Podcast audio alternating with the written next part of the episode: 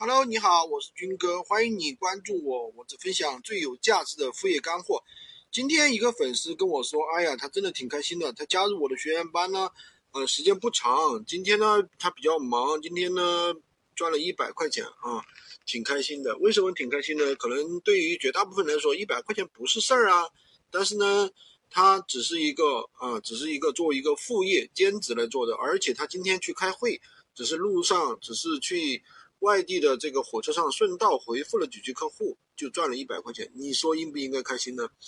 那么我们回归今天的正题，我讲一下为什么那么多的人放弃跨境电商来做闲鱼电商。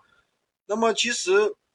闲鱼作为一个二手物品交易平台，出售的不光是二手商品，其实有更多的是全新未使用的，甚至是一手商品在销售。而且这些商品的价格普遍低于一手商品价格，因为没有佣金、推广费、保证金等困扰，所以说很多喜欢简单的个体卖家喜欢在闲鱼进行商品的一个销售，因为闲鱼的话确认收货，这个钱就会放到你的个人账户里面，也不存在我们平台啊延迟放款的一个情况。如果说你做过跨境电商，你都知道，比如说速卖通。大家一般都是从小货做起的，而小货的话价格很比较低，一般都是零点几美元。然后呢，你只能选择邮政小包裹、无物流的这快递进行发货。这类境外快递运输时间长，纠纷容易。如果一旦发生纠纷的话，没有运输单据，一笔交易在没有纠纷的情况下，回款大概在三十到四十五天。如果有产生退款和纠纷，那只能进行退全额进行操作，我们既损失了货款，又损失了运费，又损失了钱款。搭建的速卖通需要挤压大量成本，需要占用大量成本，而且速卖通涉及商标侵权方面的一些问题，处理非常严重。而且如果说你稍有违规的话，就直接封店了，你的资金就取不出来。做过速卖通的小伙伴应该深有感触啊，所以说。做跨境电商，不管虾皮也好，还是速卖通也好，呃，真的没有那么容易。我身边好几个小伙伴都已经转行了，开始来做闲鱼无货源了。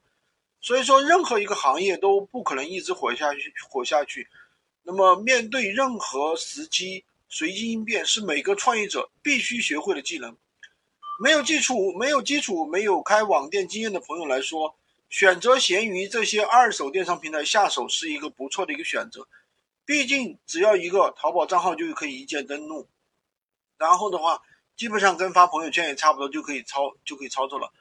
当然了，做二手闲鱼电商也有不成功的，之所以不成功和没有用心有关系，比如说文案和别人一模一样，完全照抄，主图没有创意，没有新意，不吸引人，消息不回复不及时，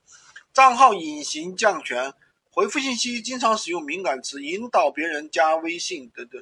被平台封禁。产品过于冷门，太偏门的东西，标价太高，没有竞争优势。所以说，各个问题都要从细节方面去注意的。喜欢军哥的可以关注我，订阅我的专辑，当然也可以加我的微，在我的头像旁边获取闲鱼快速上手笔记。